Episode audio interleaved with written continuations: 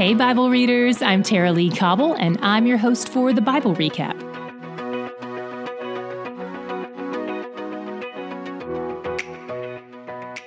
New Testament people, we finished our 20th book today. And if you've been with us since Genesis, you just checked off book number 59.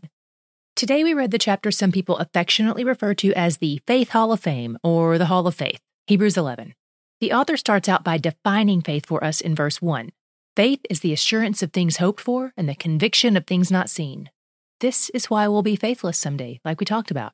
Because what we hoped for and were convinced of will be fully realized and seen and experienced. This verse also points out an important distinction.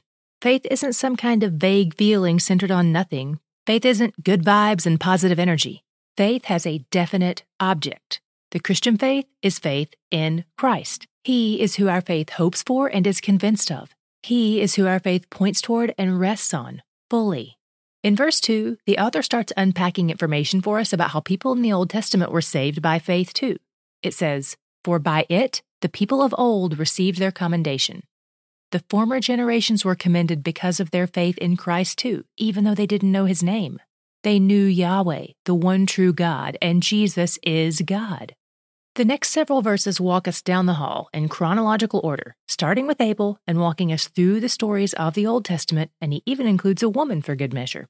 Shout out to Sarah. He says he could go on and on listing out the individual stories of faith, but he doesn't have time to write them all out. He talks about the incredible things they received and the horrible things they endured. Faith in God isn't just a faith that believes He'll bless us with what we want, it's also what empowers us to endure through trials and denials. Some of these people stopped the mouths of lions, but some of these people were sawn in two. This is one of the reasons I'm cautious about saying phrases like, I'm believing God for X, because that phrasing sounds like I'm demanding that God answer in the way I deem best, because I've already determined what the outcome should be, and if He chooses to do anything different, He's letting me down. Wisdom and Scripture point us more in the direction of saying, I'm asking God for X, and I'm believing Him. Period. Regardless. He is the object of our faith. He is what our faith terminates on. In verse 39, the author tells us these great people of faith didn't receive what was promised. When I was younger, this verse really bothered me. I pulled it out of context and held it up to God like, Look, see, you're a liar. You didn't come through for them. But that's not what the verse is saying. These people hoped in the Messiah, but they died before he was born. He still came. The promise was still fulfilled for them. They just didn't see it. In chapter 12, God says all these people from the Old Testament testify to the fact that God is true and Jesus is worth it. They know it now fully because they're in his presence. And with them as our examples of what it looks like to walk in faith, he calls us to throw off what encumbers us and entangles us and fix our focus on the finish line. Things may be challenging for us, but none of us have endured anything close to what Christ endured for us. And on top of that, God has called us his children. So sometimes we'll have to endure his discipline because every good parent disciplines their kids. His discipline is meant to heal us, not punish us. Verse 11 says discipline yields the peaceful fruit of righteousness to those who have been trained by it. God isn't punishing us, He's training us. If you work out, you know those can sometimes feel like the same thing, but you also know that training is where the fruit comes from. God's fruit is the muscles of peace and righteousness. Do not nickname your biceps that. The author encourages them to walk in unity and holiness, to fight against bitterness and sexual immorality and impulsivity, he uses Esau as a reference point here, then he says something that could be really confusing. He says, When he desired to inherit the blessing, he was rejected, for he found no chance to repent, though he sought it with tears. This isn't saying he wanted to repent and God wouldn't forgive him.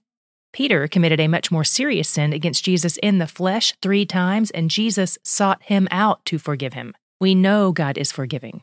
What we have to remember about this word repent is that it means to turn. Esau couldn't turn things around, even though he really wanted to. He couldn't unsell his birthright. He couldn't get the blessing back. This section isn't here to say God will never forgive our sins. Otherwise, what's all this talk about Jesus paying for our sins? This section is here to remind us that sin has consequences. And the author is imploring his readers to take sin seriously because some of its consequences can impact you for life, even if they don't impact you for eternity. Chapter 13 talks about things that bring a smile to God's face loving each other well, being kind to strangers, caring for those in need, honoring the purity of marriage, contentment, honoring our leaders, doing good, sharing, and holding to solid doctrine in our beliefs. He reminds us that all of this will be shaken someday. Both heaven and earth will be shaken. Verse 14 says, Here we have no lasting city, but we seek the city that is to come. What city is he talking about? This is reference to the New Jerusalem, and we'll talk more about it in the days ahead. He closes with a beautiful benediction in verses 20 through 21. It says, Now may the God of peace, who brought again from the dead our Lord Jesus, the great shepherd of the sheep, by the blood of the eternal covenant, equip you with everything good that you may do his will, working in us that which is pleasing in his sight through Jesus Christ, to whom be glory forever and ever. Amen.